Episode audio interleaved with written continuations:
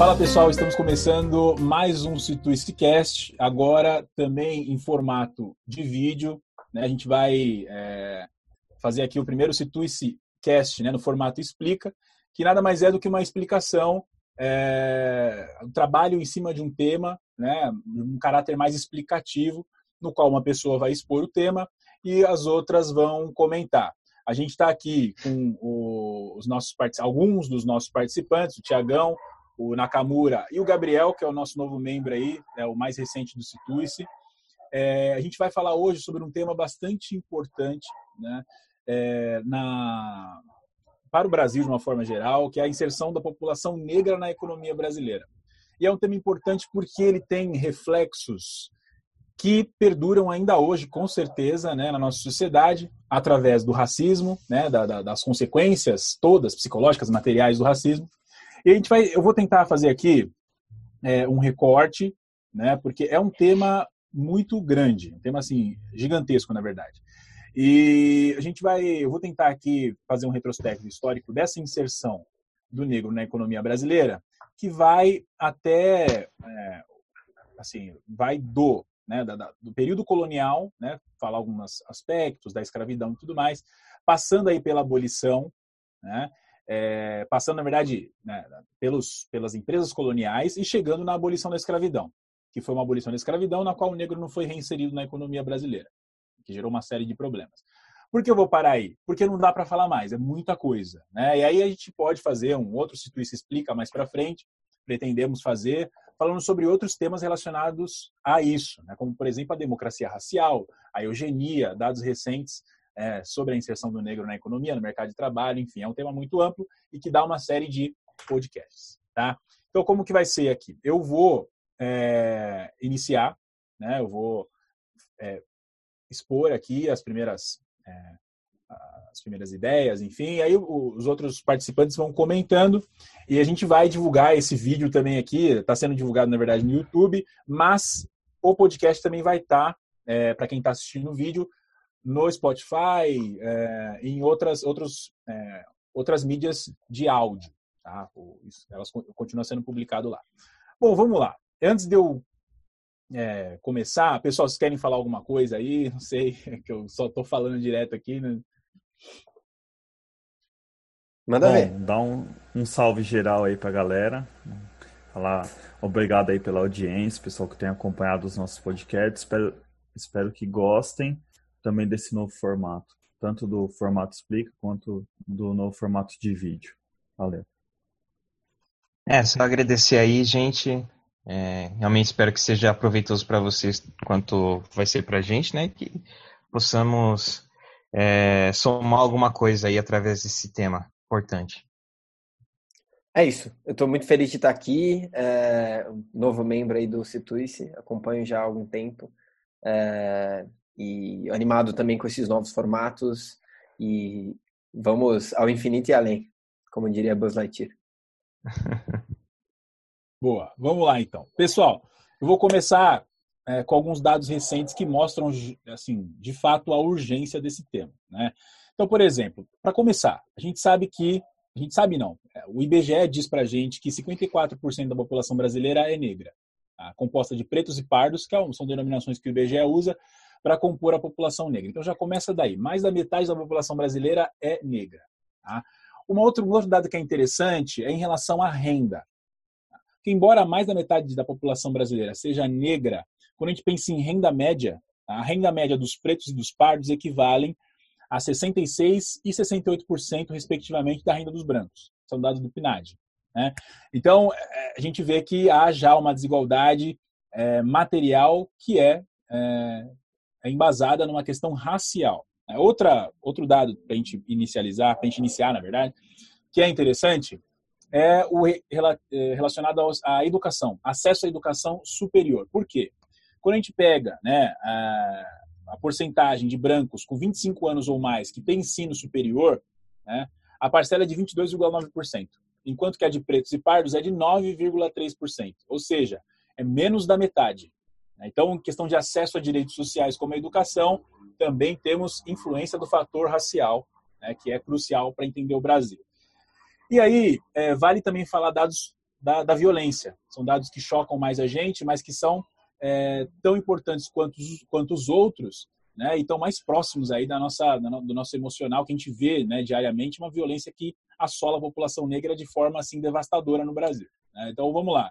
Tem uns dados aqui que, por exemplo, os jovens negros e periféricos são as maiores vítimas por arma de fogo. Né? Esse dado é do Atlas da Violência, esse Atlas ele faz uma separação né, de, de, de, de, violência no Brasil, uma análise da violência geral. Então, quando a gente pensa em mortes por armas de fogo, os jovens negros e periféricos são os que morrem mais assim disparado. Né? Quando a gente pensa na mulher negra, né, tem um, um, um fator é, que é o, o, de taxa de crescimento de mortes de um ano para o outro. Quando a gente pega de um ano para o outro, a taxa da mulher negra é sempre maior de mortes, a taxa de aumento de mortes, né? Então, assim, isso mostra uma violência maior, né, de eliminação da vida mesmo da população negra. Por que eu estou colocando isso aqui? Porque esses dados mostram que a gente tem um problema atual. E esse problema atual ele é histórico, né? embasado numa construção racista que o nosso país tem. Tá? Então, eu falando da inserção da, da população negra na economia, vai ficar mais na sociedade de classes do Brasil, se você preferir, vai ficar mais claro né, por que, que esses fatores é, esses fatores de hoje continuam acontecendo, acontecem, da onde eles vêm, por que eles acontecem, enfim. Tá? Bom, vamos lá. Primeiro, vamos começar da escravidão né, é, falando sobre aspectos da, da, colonização, da resistência e exclusão aí a, da colônia ao império, né, no período histórico aí do Brasil. É, a primeira empresa colonial né, que prosperou né, de forma contundente foi o açúcar no Brasil. Né? É, a gente pega aqui, assim, tem um dado aqui que é interessante, de 1549 a 1650, é, o aumento de plantações de açúcar foi de 3 para 227 empreendimentos. Então, era o grande empreendimento do início da colonização do Brasil. Né? E a mão de obra que era utilizada, que foi utilizada e promovida pelos portugueses, que já tinham uma experiência, certa experiência no tráfico de escravos, foi a mão de obra negra, tá? escravizada. É... E, enfim, o que é importante citar já de imediato, né, quando a gente pensa no mercado escravo, a gente sempre pensa, né, a gente costuma pensar no senso comum, que é uma, é, um fator né, é, auxiliar a, por exemplo, exploração do açúcar. Porém, o mercado de escravos era um mercado poderoso em si, né? muito lucrativo, e que existiu durante 300 anos também porque ele era muito lucrativo, não só porque o escravo servia a, a, a uma empresa auxiliar, a, como auxiliar de uma empresa, é, exploração de uma empresa específica como açúcar, o café, o algodão, enfim. O mercado de escravocrata era bastante lucrativo e essa era a primeira coisa a se citar. Bom, a mão de obra escrava era bastante especializada nesse sentido e voltada principalmente para a exportação. Tá? É, é, interessante a gente citar, né, é, nessa, nesse período do açúcar, né, que foi justamente nesse período da colonização do Brasil, das empresas açucareiras, que também começaram a pipocar, né, começaram a surgir com muita força os quilombos. Né? E a gente, quando a gente pensa na, na, inserção da população negra na economia brasileira, a gente tem que pensar nos quilombos também. Por quê? Os quilombos, né, a gente é, tem aqui no nosso imaginário, de uma forma, é, às vezes um pouco rasa, o conceito do quilombo, mas o quilombo ele era uma organização dos escravos né, que fugiam das fazendas e resistiam a, ao domínio né, do branco, do português e tudo mais.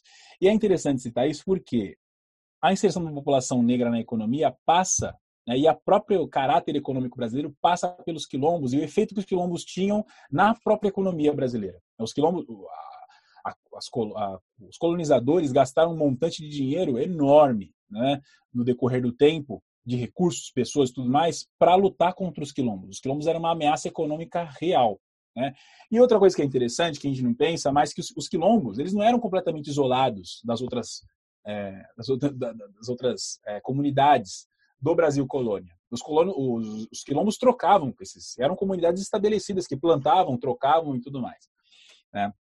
Bom, é, o, então o quilombo ele vem, né, para essa ideia do quilombo vem para mostrar que a resistência do escravo, a resistência do negro, né, ela se deu desde o início. Então, a inserção do negro na economia brasileira não foi completamente passiva. Isso é importante. A gente tem aquela ideia né, da, da, do negro, da docilidade ou da incapacidade de resistir, que não é verdadeira. É, o, a população negra brasileira ela resistiu desde o começo. O quilombo mais conhecido que a gente tem, né, que a gente teve aqui no Brasil, super importante, é o quilombo dos Palmares, que a gente escuta falar muito do Zumbi dos Palmares, Gangazumba e tudo mais. É, mas, assim, é, não foi passivo, esse é o ponto. Tá? Foi uma, uma resistência importante que teve efeitos econômicos. As fugas dos escravos eram propriamente perda de capital. O escravo era um ativo muito caro para os colonizadores e os impactos que eles causavam com a resistência também eram muito grandes. É isso que, fora né, que os senhores, né, os senhores de escravo, eles temiam pelas suas vidas e tal, desde sempre. Do começo ao fim da escravidão, os escravos eles representaram uma grande ameaça por lutar pela sua própria liberdade. É, eu acho interessante, eu elenquei alguns autores aqui, é, mas quando a gente pensa é, na, na, na, escravidão, né, a gente não pode é, deixar de pensar na dominação psicológica que propiciou né, a escravidão. O Guerreiro Ramos, que é um autor brasileiro, é, que escreveu sobre várias coisas, um sociólogo, mas ele escreveu também sobre isso.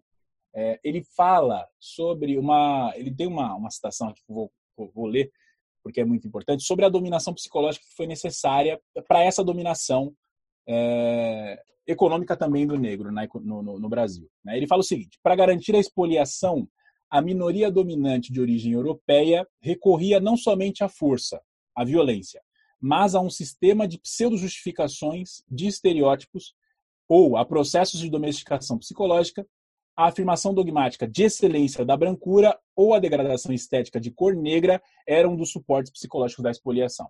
É, isso a gente, é, na verdade, a gente pode até discutir um pouquinho, mas isso se mantém ainda hoje, né? Essa dominação psicológica, essa inferiorização que embasa o racismo, né, do negro em relação ao branco, é uma, uma dominação que acontece até hoje. É uma dominação, é um tipo de dominação que é, é estrutural para entender a inserção do negro na economia brasileira que quando a gente pensa em economia, a gente pensa na questão material. Mas essa dominação material só foi possível por conta da dominação psicológica. Então, é, é, acho eu... interessante isso. Desculpa te cortar. Não, manda bala. É, não, é, é interessante mesmo, e eu acho que tem muito dessa questão psicológica, né? Não só psicológica, mas cultural. E eu acho que essas duas questões estão bem atreladas, né? Porque não é só o fato deles terem sido é, sequestrados e trazidos para cá como mercadoria, mas é o fato de você reprimir é, qualquer memória cultural, memória histórica que essas pessoas traziam com elas. É você é, tratar a pessoa como produto e tentar destruir toda a cultura que existe por trás dela, né? Para que realmente você enfraqueça esse lado psicológico e para que você monte uma imagem de que o negro ele é, ele tem menos cultura, que ele tem menos é, arcabouço histórico do que outras civilizações, porque muitas vezes é o que tenta se montar, né? Tanto que a gente quase não estuda a história da África nas escolas, até mesmo Exatamente. nas universidades. Exatamente. Então você cria, querendo ou não, de maneira é, inconsciente uma noção de que é, tudo que remete à população negra e às populações é, afro é menos, né? tem menos valor, tem menos desenvolvimento se comparado com outras populações, outros povos étnicos, né? E, e acho Sim. que isso está muito atrelado com, com a questão do racismo, porque é uma construção que tem sido feita, né? E que reflete até hoje. É, o racismo ele está embasado também nisso, né? É, sem essa ideia de, de, de, inferiorização, essa construção ao longo do tempo, né? De inferiorizar a cultura do outro, o racismo ele, enfim, ele não se estrutura, né? Ele está embasado nisso também. É interessante. E aí essas questões de, de desvalorização da cultura do negro, elas vêm lá do começo, né? Da, da colonização, do mercado escravocrata, mas elas se intensificaram no período posterior que eu vou até rabiscar no final aqui, que é o período de ascensão do, das ideias do racismo científico, né? Uhum. que estão vinculados à eugenia, né? até embasam né, aquela ideia né, no, fi, no final ali da, da democracia racial no Brasil. mas é, é um ponto interessante mesmo, esse, esse, da dominação psicológica. Né? Bom, aí eu vou dar continuidade na linha histórica aqui. Eu não vou, claro, explorar né, como que o açúcar decaiu, o que, que foi a decadência do açúcar na, no Brasil colonial, mas é, depois da decadência do açúcar veio a, a mineração. Né? Então, a empresa mineradora no Brasil floresceu, é, houve muita intensidade e rapidez no desenvolvimento do ciclo do ouro durante o século XVIII. E é interessante uhum. falar sobre esse período, é, quando a gente pensa em inserção do negro na economia brasileira, porque o, o trabalho do negro, a, o papel do negro na economia mineradora foi bastante diferente, ou em alguns fatores, alguns pontos bastante diferentes, do papel do negro na, é, na economia açucareira. Tá? Então, quando a gente pensa na, na, economia do ouro, a gente pensa no desenvolvimento de um mercado interno mais forte, né? que propiciou uma maior mobilidade da mão de obra escrava dentro dessa dinâmica. Né? Além de, de que o, o ouro, né, por si só, ele tem um ímpeto, teve um ímpeto um pouco mais urbanizador né, do que o açúcar. E, enfim, essa nova dinâmica é, do, do ouro, ela impactou em várias coisas. Impactou também na relação com os quilombos, por exemplo. Né? Os quilombos começaram a ter uma interação ainda maior com as comunidades que cercavam eles tudo mais, por essa dinâmica ser um pouco mais, é, um pouco mais forte, né? de, de, de, de do ímpeto urbanizador e de trocas na, na, na, na economia do ouro.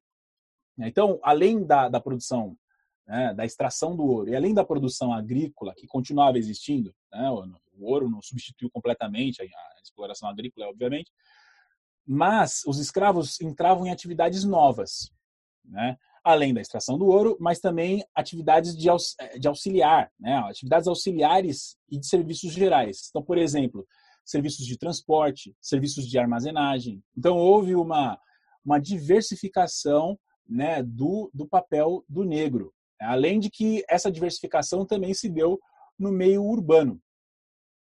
Então, é, além de, de, dessas atividades é, auxiliares, é, a gente esquece essas coisas, né? Porque não é contado para a gente na, na, escola e tudo mais. Mas nesse, nesse período do ouro, muitos é, negros viraram pequenos proprietários. A gente, por exemplo, né, a gente pensa no, na, na alforria, né, muitos conseguiam a sua libertação e muitos viravam pequenos proprietários uma coisa que não durou, porque esses pequenos proprietários depois, né, na economia cafeira, eles foram substituídos pela população branca imigrante que vinha, né, é, e era estimulante, tinha estímulo, tinha incentivo e tudo mais. Mas nessa, nesse período é muito característico isso, isso aconteceu é, também, tá? Bom, aí a, tem a partir do, da met, segunda metade do século XVIII, a diminuição da produção, da produção do ouro, a, a empresa foi se a, a, empresa em si, né, da, da extração do ouro foi se desagregando e a economia do ouro foi atrofiando de uma forma geral. Né? Houve uma dificuldade de, de reposição de mão de obra, produtores de grande porte faliram e tudo mais. É, mas o ímpeto urbanizador ele não freou. Né? Então essa nova dinâmica do ouro para o escravo, de certa forma, ela continuou. Né? E aí com a vinda da família real em 1808, né, é, que teve importâncias ali, importância né, considerável é, para a modernização do Estado brasileiro. Isso é, impulsionou um pouco mais né, o ímpeto urbanizador e com a transferência então da capital do Reino Unido, né, de Portugal, é, Brasil e Algarves, de Lisboa para o Rio de Janeiro, aí sim é, a, a, dinâmica começou a mudar de fato. Tá? É, tem um autor, é, o Mário Teodoro, é, no trabalho dele de 2008, inclusive ele fala que nesse período, a mão de obra escrava do Rio de Janeiro também atuava de, uma, de forma mais qualificada nos empreendimentos industriais que começavam a surgir aí na primeira metade do século XIX. Aí era uma outra coisa que surgia, era a indústria. Então os escravos, né, ou mesmo os libertos começavam a ser aproveitados também nessa indústria. Né?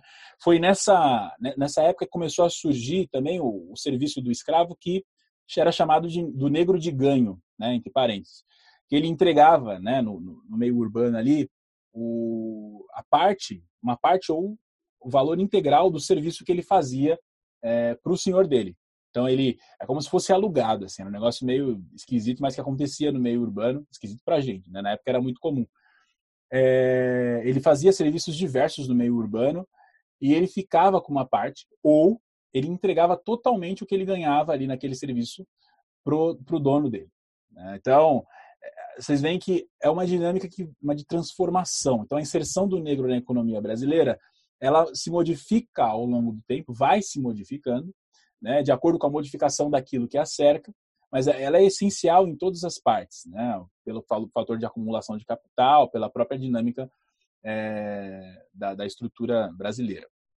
Bom, nessa época a gente começa a ter uma coexistência maior aí da mão de obra escrava é, com trabalhadores libertos. A, a mão de obra livre, negra, né, de pretos e pardos, né, nessa época já era um pouco maior do que em épocas anteriores.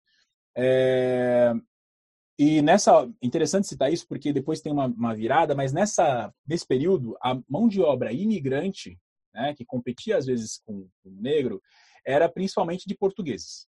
Tá? Nessa época aqui, tá? de transição ali, de, de florescimento do, do, café e tudo mais. É, essa essa mudança veio justamente com a ascensão da empresa cafeeira. Né? Então, é, assim como o açúcar, o café utilizava mão de obra escrava em larga escala. Né? É, a mão de obra que restou da economia mineradora, a abundância de terras e tal, é, propiciou né, uma produção intensa é, que veio a ser favorecida pela uma recuperação dos preços do café, enfim. Aí o café, é a ascensão do café, né, é, que vem junto com o processo de modernização do Estado brasileiro e também um processo de, difer de, de diferenciação do trabalho do escravo dentro da economia. Esse processo ele nunca parou, ele foi se modificando, mas sempre sob o guarda-chuva da exploração, da violência, né, que é característico é, da vivência do negro no Brasil. Bom, mas uma é, uma peculiaridade desse período do café, que é do século XIX, é o surgimento é, do, do movimento abolicionista. Né? Então, existia um movimento abolicionista no Brasil, é, e antes, né, enfim, existiam as pressões externas pelo fim né, do tráfico de escravos, que culminou no fim da própria escravidão posteriormente. Tá? É, a proibição do tráfico do, no Brasil aconteceu em meados do século XIX, é, que, enfim, causou até um fluxo grande de, interno de escravos, porque não podia mais trazer escravos é, de fora, mas é, internamente essas trocas aconteciam, um encarecimento da mão de obra escrava.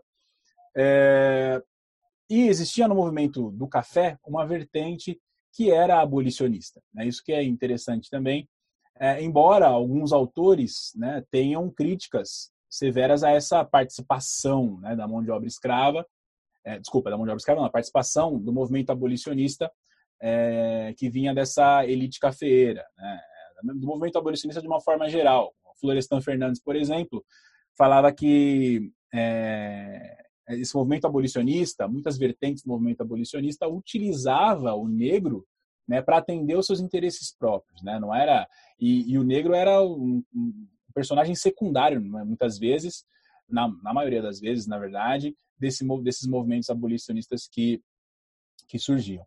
Outro fator interessante dessa época é o desenvolvimento do é, racismo científico no Brasil. Como o Nakamura tinha citado, o racismo científico ele foi uma teoria surgida na Europa, vários autores desenvolveram isso, que trabalhava com a inferioridade do, do negro e de outras raças em relação ao branco, mas principalmente do negro. Né? É, tem, tem a ver com a ideia de eugenia e tudo mais, e esse, esse modelo de pensamento foi importado para o Brasil. E aí, é nesse ponto que a gente começa a entender né, os, um pouco mais é, de forma mais contundente como se deu a exclusão da população negra na abolição da escravidão. Por quê? É, a abolição da escravidão ela aconteceu em 1888, né? Tiveram uma série aí de, de, de leis, né? Antes que antecedem a abolição da escravidão, né? Como o próprio tráfico de escravos, a lei de terras que impedia o escravo de, de comprar uma terra, de, de produzir numa terra que, que não fosse comprada, na verdade. É, tem a lei do sexagenário, a lei do ventre livre e tudo mais, mas esse processo de abolição ele foi cercado por uma instalação do pensamento do racismo científico no Brasil. Isso é importante, porque é, quando a gente pensa é, na abolição da escravidão, na libertação dos escravos, a gente tem que pensar que não houve uma reinserção dessa população. Além disso, a gente tem que pensar que o, houve, na verdade, uma força, um movimento institucional para o embranquecimento da população brasileira. Tá? Então, é, numa parte do século XIX, a maioria da população brasileira era preta ou parda, né? composta de escravos ou ex-escravos, libertos e tudo mais. Nessa virada, nessa política institucional do governo brasileiro de embranquecimento, trazendo a mão de obra italiana, né, que estava disponível lá com a unificação italiana e tudo mais, trazendo essas pessoas da Europa para cá, é, esse, esse, essa chave né, de, de, de étnica da, da, composição da populacional brasileira se inverteu é, e houve, na verdade, um incentivo grande para que essas populações italianas, por exemplo, se instalassem no Brasil em detrimento do negro que deixava de ser escravo. É, acho que nisso dá, vale a pena salientar umas coisas é, importantes, né? Primeira coisa é ter um texto muito interessante que é da Maria Estela Leve, que ela fala sobre o papel da migração internacional na população brasileira. Então, ela faz um levantamento é, entre os séculos é, 19 e 20 de quantos estrangeiros entraram no Brasil. É, primeiro, ela mostra né, o número mais ou menos aproximado de escravos que foram trazidos para o Brasil, né? E isso passa de 5 milhões, né? Na época do, do Brasil colônia. E aí é interessante a gente observar que próximo da, da época da, da abolição, você tem um boom de, de imigração para o Brasil. E esse boom é do quê? É de ainda mais de portugueses, italianos, alemães, depois espanhóis e décadas um pouquinho mais para frente de japoneses, mas aí é, já é, é no pós Segunda Guerra. Mas de primeiro momento você tem esse boom, principalmente de alemães, espanhóis, portugueses e italianos. É, e aí cai muito nessa questão do, do que casa com o momento do, da eugenia, né? da eugenia racial, daquele pensamento de darwinismo social, né, de que você tem que fazer uma seleção natural daqueles que são mais aptos a, a continuar e a melhorar a, a sociedade. Tem até um quadro dessa época que é a Redenção de Can, é um quadro espanhol de 1895, que ele mostra uma, uma família, né? Então tem tipo é, a avó que é negra e tem a filha que ela já é parda, casada com um homem branco e segurando uma criança ainda mais clara no colo, dando aquela ideia de que a gente tem que embranquecer a sociedade para que ela se torne melhor, né? E assim é assustador, cara, porque é, mesmo começou na época da, da abolição, mas mesmo no Estado Novo, né, ainda tinha várias políticas que eram pró-embranquecimento da, da população brasileira, Sim. né? Que perseguiam, um... né, a, população negra, na verdade. Né? exatamente, exatamente. Tem um, um texto de um, de um médico que ele era um médico eugenista. Agora eu não lembro. Ah, é de 1917. Não. não, é, é o Renato Ferraz Kell. E aí ele fala, ele vai falar o seguinte, ele fala: a esterilização dá resultados na redução dos degenerados. A palavra que ele já usa, né? Dos degenerados. Esses resultados, porém, não são imediatos e só se farão sentir após muitos anos de execução perfeita e permanente. Em suma, para a melhora física, moral e intelectual dos nossos semelhantes, é necessário lançar mão da esterilização sem prescindir, porém, da prática dos demais preceitos ditados pela eugenia positiva.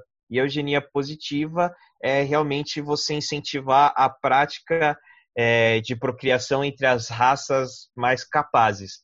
Então, é, é, é assustador pensar que há, há pouco mais de 100 anos atrás esse pensamento ele era comum, ele era aceitável mesmo na comunidade científica, entendeu? E é, é um movimento científico forte, na verdade, né? Exato. É, eu... e, vim, e advindo dos Estados Unidos, né? Como você falou. Eu queria, eu queria, na realidade, solicitar, até para quem está escutando a gente, talvez tenha a mesma dúvida que eu, é, defina o que é eugenia. Assim, vocês utilizaram bastante esse termo, né? A defina, assim, eugenia, assim, quem não... é, a eugenia ela é um, um movimento é, que surgiu, é, acho que foi no século XVIII, século, no final do século XVIII ou no século XIX, na né? Europa. Foi no século XIX. Foi no século XIX, porque ele é bastante antigo, na verdade, né? E ele vinha nessa característica do cruzamento biológico na, na melhora da, de, de, uma espécie. Né? A ideia central da eugenia é essa, o, né, o eugênico. Né? Uhum. É, o fato é que a eugenia ela foi utilizada para análise da melhora da espécie humana, no sentido de colocar é, uma espécie como superior e outra como inferior, ou outras como inferiores. No caso da eugenia, desse movimento eugênico, né, de tentar selecionar né, para a evolução do ser humano a raça né, melhor é, é, o que embasa o racismo científico e tudo mais, esses movimentos racistas que surgiram posteriormente. Mas a eugenia, é, o conceito que eu tenho aqui na minha cabeça é, esse, é, é nesse sentido. Né? Ela é um conceito que começou na, na, no estudo biológico, né? enfim, e foi sendo desenvolvido e utilizado né, posteriormente para para análise social, uma análise social racista, excludente, violenta e tudo mais, que, enfim.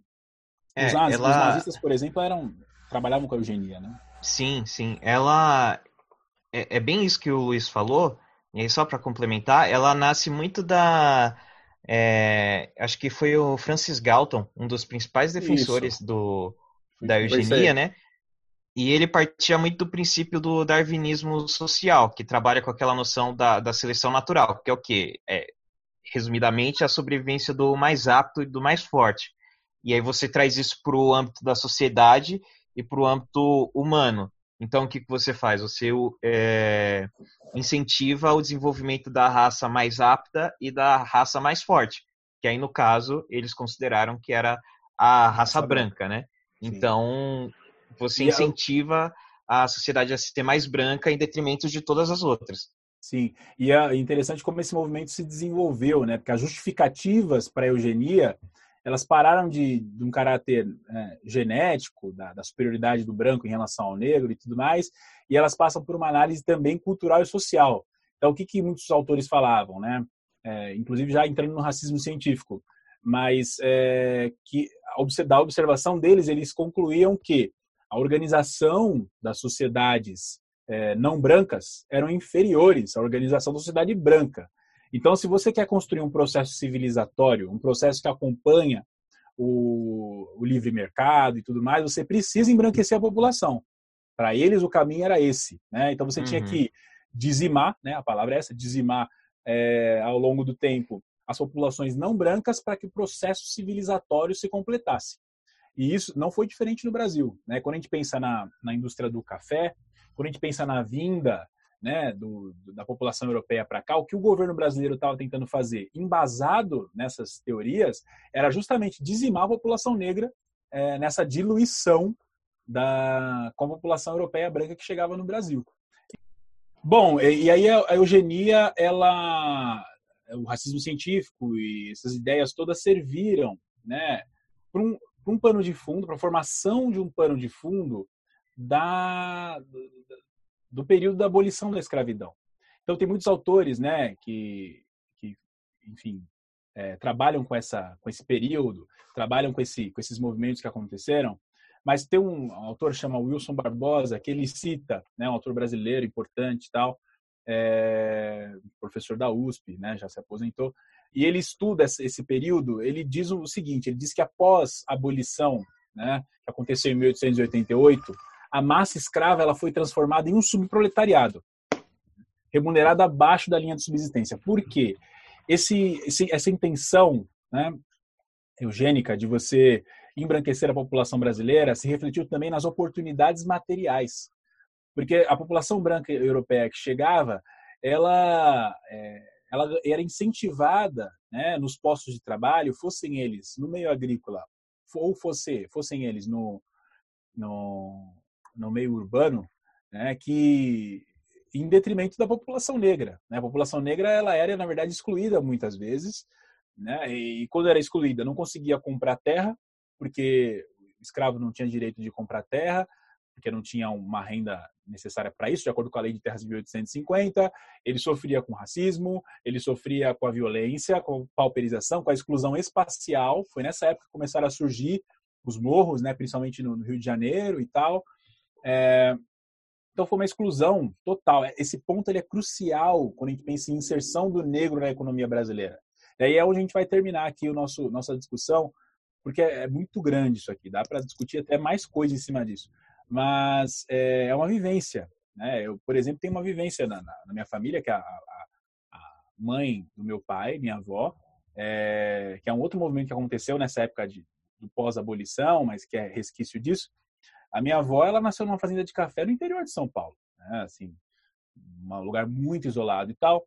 E a minha avó foi a primeira a sair da, da lógica da fazenda de café que ela nasceu em 1940, 1950, por aí. E eu ficava refletindo sobre isso, um, trabalho que eu fiz, por que, que minha avó foi a primeira da família dela a sair de lá, né? É, conseguir sair da lógica da fazenda, né? Se a abolição da escravidão foi em 1888, ela tinha vários irmãos, tinha né, vários tios tudo mais. Eu, é, lendo o próprio Florestan Fernandes, lendo Abdias do Nascimento, é, outros autores é, que trabalham essa temática, eu comecei a entender que, que acontecia muitas vezes. O, depois da abolição, o ex-escravo ele era reabsorvido nesses, nessas fazendas, principalmente isoladas, pelo dono da fazenda. Tá? O, dono da fazenda o dono da fazenda oferecia para ele a oportunidade de, a oportunidade de voltar a trabalhar na fazenda, tá? Porque fora da fazenda, dificilmente ele ia encontrar alguma coisa para sobreviver. Né? Então, é, criava-se uma lógica nessas fazendas e tal, que foram se transformando ao longo do tempo, de dependência do negro, mesmo no pós-abolição. Né? Então, um fator que interessante isso acontecer, essa reabsorção e até uma, uma criação de uma dívida, né, que acontecia muitas vezes dentro das lógicas das fazendas e tal. A população negra enfrentou uma dificuldade na inserção, né, é, econômica no Brasil em várias frentes, né? fora as violências diversas aí que, que são inúmeras. E é louco isso, né? Porque é uma relação muito. Essa relação da, depend... da dependência econômica, ela é... é. Ela é muito cruel, assim. E é, assim, um parênteses, né? Eu vi um paralelo nisso que você está falando, assim, bastante com hoje o movimento. Não tem nada a ver. Eu posso, posso estar viajando aqui, né? Mas com é, com, mas com casos que a gente vê bastante forte no, no Brasil e, e, no mundo de uma forma geral, que é quando você demite para terceirizar, né? Assim, quando você, você cria esse subproletariado, assim, não necessariamente aliado a, a, a assim, não necessariamente, né, ligado a, a as pessoas negras também, é, mas essa relação econômica, né, de, de você ter um grupo social, um grupo é, que que já é um, um grupo excluído, um grupo com, com, com, é, com, com, várias barreiras, com várias questões é, socioeconômicas, né, de exclusão, e, e, que se mantém nessa, nessa perpetuação né, de uma dependência econômica de quem está ali é, com o capital ou com o, o é, com a máquina, né, fabril, industrial, etc. Assim, desde, as, é. desde a terra a produção da terra na, época do café e, e, e, e, parte de um processo histórico assim que que deu muito certo, né? Acho que os, os assim é, é, conseguiram colar essa ideia de que é, acho que para as pessoas, né, que venderam a ideia da eugenia, da democracia racial, a, a impressão que eu tenho é que é, os caras foram muito eficientes ali, porque eles conseguiram colar no inconsciente, né, é, de que, de que isso aconteceu, né, de que isso hoje é, pelo menos acho que para um senso comum branco ali, né, acho que para quem é, é, é enfim, é, para quem já está discutindo e está mais próximo dessa questão, talvez seja diferente. É, faz sentido? É, é um discurso que, de certa forma, venceu, né, e dependeu de uma, de uma mobilização do movimento negro que foi ganhar força de fato, né, depois da, da, do fim da ditadura militar. Né? É, mesmo a ditadura militar usava essa ideia, essa ideia de democracia racial, esse mito né, da democracia racial, é, enquanto o Brasil, ainda hoje, para mim, na verdade, é o país mais racista do mundo. O Brasil é. Né? Esse racismo velado né, que vem dessa construção da democracia racial, ele é muito prejudicial. Né? Porque quando você tem um racismo velado, você tem uma dificuldade maior de combatê-lo. Esse é o ponto, pra, na minha visão. Né? Eu queria até... Todas elas acontecem de uma forma mais sutil, né?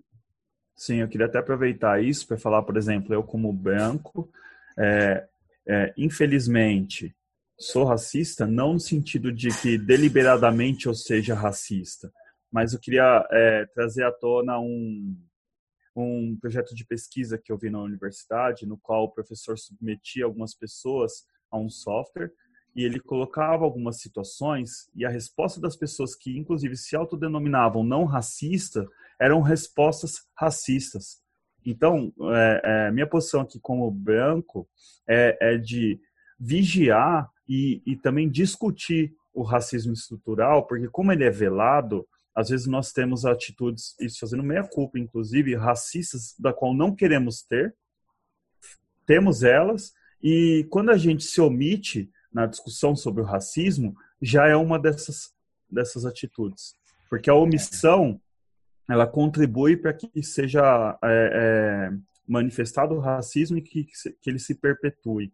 Então, nós, inclusive os brancos, temos sim que falar. É, é difícil a gente exercitar empatia nesse momento, porque eu não sofro racismo diário. Eu não sou parado pela polícia, eu ando de moto, eu não sou parado pela polícia numa blitz, enquanto um, um rapaz negro que está andando numa moto, mesmo modelo que a minha, é parado. Eu passo direto na blitz e ele é parado. Então, é. assim, é, é muito clara essa, essa influência e, e, o quanto é difícil fazer esse exercício nesse sentido, né? É, sabe que que eu acho que também é muito complicado é que é, a gente foi criado com essa essa noção né, mitológica de vivermos numa democracia racial enquanto a nossa enquanto a nossa sociedade é estruturalmente racista e aí também tem a questão de que muitas vezes uh, existe uma formação no nosso subconsciente que já é preconceituosa, já é racista, é, ainda mais você falando né, do seu estudo, e muitas vezes as pessoas não se atêm ao fato de que é racista, né, o pensamento que ela tem. Ela acha que é normal, porque acho que uma coisa que o racismo velado estrutural faz é normalizar as coisas ao ponto de você achar que a maneira como você pensa não é preconceituosa. Sim. Eu lembro que faz pouco tempo eu estava conversando com uma colega e aí ela. Eu, eu me enxergo como negro, porque a, apesar da minha ascendência japonesa, né, a maior parte da minha família é negra, então não tem como eu dizer que eu não sou negro. Eu me enxergo como negro. E, e aí eu falei, tava falando sobre isso com uma colega e aí ela falou: "Não, você não é negro. Olha bem para você, você não é negro". Eu falei: mas eu não sou branco, né? Aí eu falei, olha direito para mim, você vai ver que eu não sou branco. Aí ela falou, não, você não é mesmo branco. Aí eu falei, tá, então eu sou o quê? Ela falou, ah, você é encardido. Nossa. Só que ela. E aí eu, eu fiquei assim, né? Eu falei, ah, ela tá me tirando, ela tá brincando comigo. Tá de Só brinks, percebi... né? Tá de brinks. Só que eu percebi que ela tava falando sério. E aí eu parei assim e eu fiquei tentando é, digerir aquilo, porque eu fiquei muito chocado. Eu falei, mano, como assim? É, essa Sabe? construção, essa construção é importante, porque no meu caso também, né? A gente, eu sou o que o IBGE chama de pardo, né? A mistura do branco, do negro e tudo mais. Então, se geneticamente falando, se a gente for pegar a genética, eu tenho 50% dos genes europeus, porque minha mãe é, é branca, veio da, da, uhum. descendente de europeus e tudo mais, e meu pai é negro, mas aí tem o ponto, né, do racismo. É... Tudo bem, você tem genotipicamente você tem a mistura, mas fenotipicamente quem é você? Né? Como a sociedade te enxerga? Né? Porque Exato. eu nunca vivi como branco. Né? Sofri racismo como como pardo, como negro, né? Enfim, ofensa, é, segurança no supermercado, ficar te seguindo, ficar te olhando, né? Essas coisas, é, enfim, tem várias absurdas e tudo mais. E aí essa normalização, só puxar aqui no, na, na inserção da economia, essa normalização é, que você citou, Nakamura, ela também serve para a gente não enxergar né, os efeitos materiais que o racismo tem. que, que vem né, justamente desse tema que a gente está discutindo, que é a inserção do negro na economia brasileira. Essas coisas que eu falei aqui de forma resumida, elas justificam uma série de, de discursos né, que o movimento negro vem fazendo, elas justificam é, a política de cotas raciais, por exemplo, porque elas mostram que há uma defasagem material né, que vem do processo é, de construção do racismo no Brasil. Né.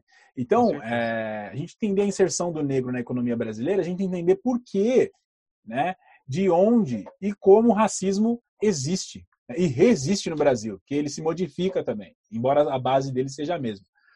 É... É, tem um, só para eu complementar o que você falou, Manda. tem um dado que a, a ONU ela fez um estudo sobre racismo estrutural aqui no Brasil em 2014. É, já faz alguns anos, mas ainda assim ele é, ele é um pouco assustador, porque é, a gente sabe que mais da metade da população brasileira ela é composta por é, pessoas de ascendência africana, ascendência afro, né? E nesse estudo mostrava que, apesar disso, é, a participação dessa, dessa parcela da população, que é mais da metade, no PIB brasileiro, é só de 20%. Então, é, é mais da metade da população brasileira só tem 20% de participação no PIB do Brasil. É, é, é, é muito. Forte, né? Isso mostra muito o, em que estado a gente está, né? E mostra, como a gente comentou, é, que essas políticas, querendo ou não, de eugenia e de higienização, embranquecimento da população, elas funcionaram, né? É, se a gente olha hoje a população é, de desempregados, é, mais de 50% são negros, né, que estão desempregados na, na sociedade brasileira. Então isso é, é muito sintomático, porque mostra Sim. em números claros que nós realmente não vivemos numa, numa sociedade é, demo, democraticamente racial. Nós vivemos numa sociedade racista, estruturalmente racista, em muito. Sim. É, essa discussão que a gente está fazendo aqui, ela serve também para ir contra aquele discurso, né, do, do senso comum de que racismo é mimimi, racismo não, racismo ele tem consequências várias, né, psicológicas, é, de devastação cultural, mas materiais, de fato, né, que são provadas com dados, é, se você quiser enxergar os dados. Né? Se você quiser não, não quiser enxergar, aí fica complicado demais. Mas é, é, a inserção do negro na economia brasileira, até onde a gente falou aqui, né, porque eu parei na, na abolição, né, é, mas a gente pode fazer depois, desenvolver né, sobre racismo científico, sobre eugenia e tudo mais, é, tem até, usei aqui vários autores, né? E, embora eu citei, tenha citado alguns no decorrer, usei o do Nascimento, Florestan Fernandes, o Wilson Barbosa, é, o mesmo Celso Furtado, né? Enfim, tem mais, tem autores que falam de períodos mais é, recentes, como na ditadura militar, por exemplo, com alguns dados, como a Lélia Gonzalez, né? Que é muito interessante entender que a inserção do negro na economia brasileira, o problema da exclusão do negro em relação à inserção na economia brasileira, ele não parou na abolição, né? Foi um ponto chave, mas as políticas de racistas, né, de que privaram o acesso material do negro, né, a bens econômicos, a posições econômicas no Brasil, ele se perpetuou por toda a história brasileira até os dias de hoje. Então, é um tema muito muito extenso. Tem, tem impacto, se... né? Esse esque... esquecer, o pior de, tudo é o esquecimento, né, dessas coisas assim, é você Sim. esquecer que a participação é, é, é curioso. Eu eu estou vivendo agora aqui no sul do país e que é um lugar que tem tradicionalmente, né, um, um, um, um uh, o, o fato ali, enfim, de que é um lugar com menor presença negra, assim, tipo, que é um lugar mais embranquecido por diversos fatores, assim, por diversos é, diversas questões. É, nem sei exatamente do, em, em, termos de dados, assim, é, como isso estaria hoje, mas é, é sabido que, por exemplo, no, no, no, estado aqui de Santa Catarina, que é onde eu estou vivendo, é, você tem todo um período de história que é muito é, muito bem lembrado, assim, sabe assim, é muito evocado que é a colonização açoriana, né, dos portugueses que vieram da ilha de Açores, é a tradição baleeira aqui da ilha de, de Santa Catarina e do estado, etc. E, e, muitas vezes é esquecido que quem fazia, por mais que a, a população negra nesse período histórico fosse menor do que a população branca, quem fazia o trabalho, o, a, a grande parte do trabalho forte eram os negros escravizados, né? Então, toda a indústria baleeira, por exemplo, aqui no estado, quem, quem ia lá pegar o, o, a baleia, cortar a baleia fazer tudo, eram os negros escravizados. Isso é o que é ignorado, assim, né? E, e, e a, a, a, concepção, a ideia de que existe aqui no, no estado, por exemplo, é, de, é, é, é, é a colonização, né? E a imigração alemã, italiana, então, assim, são os branquinhos. É. O processo de inserção do negro na economia brasileira é isso, né? É, é baseado é isso, é isso, no racismo, na exclusão e no esquecimento, né?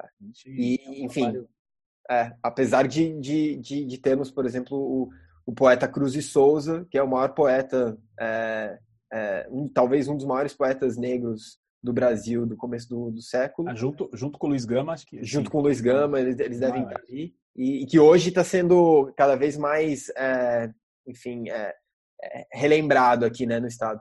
Mas é, o, o, meu parênteses final aqui também é, era até um comentário que eu fiquei guardando, eu fiquei pensando em fazer ele ao longo do processo, mas que é, o com esses problemas estruturais é, inconscientes, muito sutis, sabe assim, muito é, é, muito difíceis de perceber realmente no, no limiar ali do cotidiano, eles são muito fortes assim, né?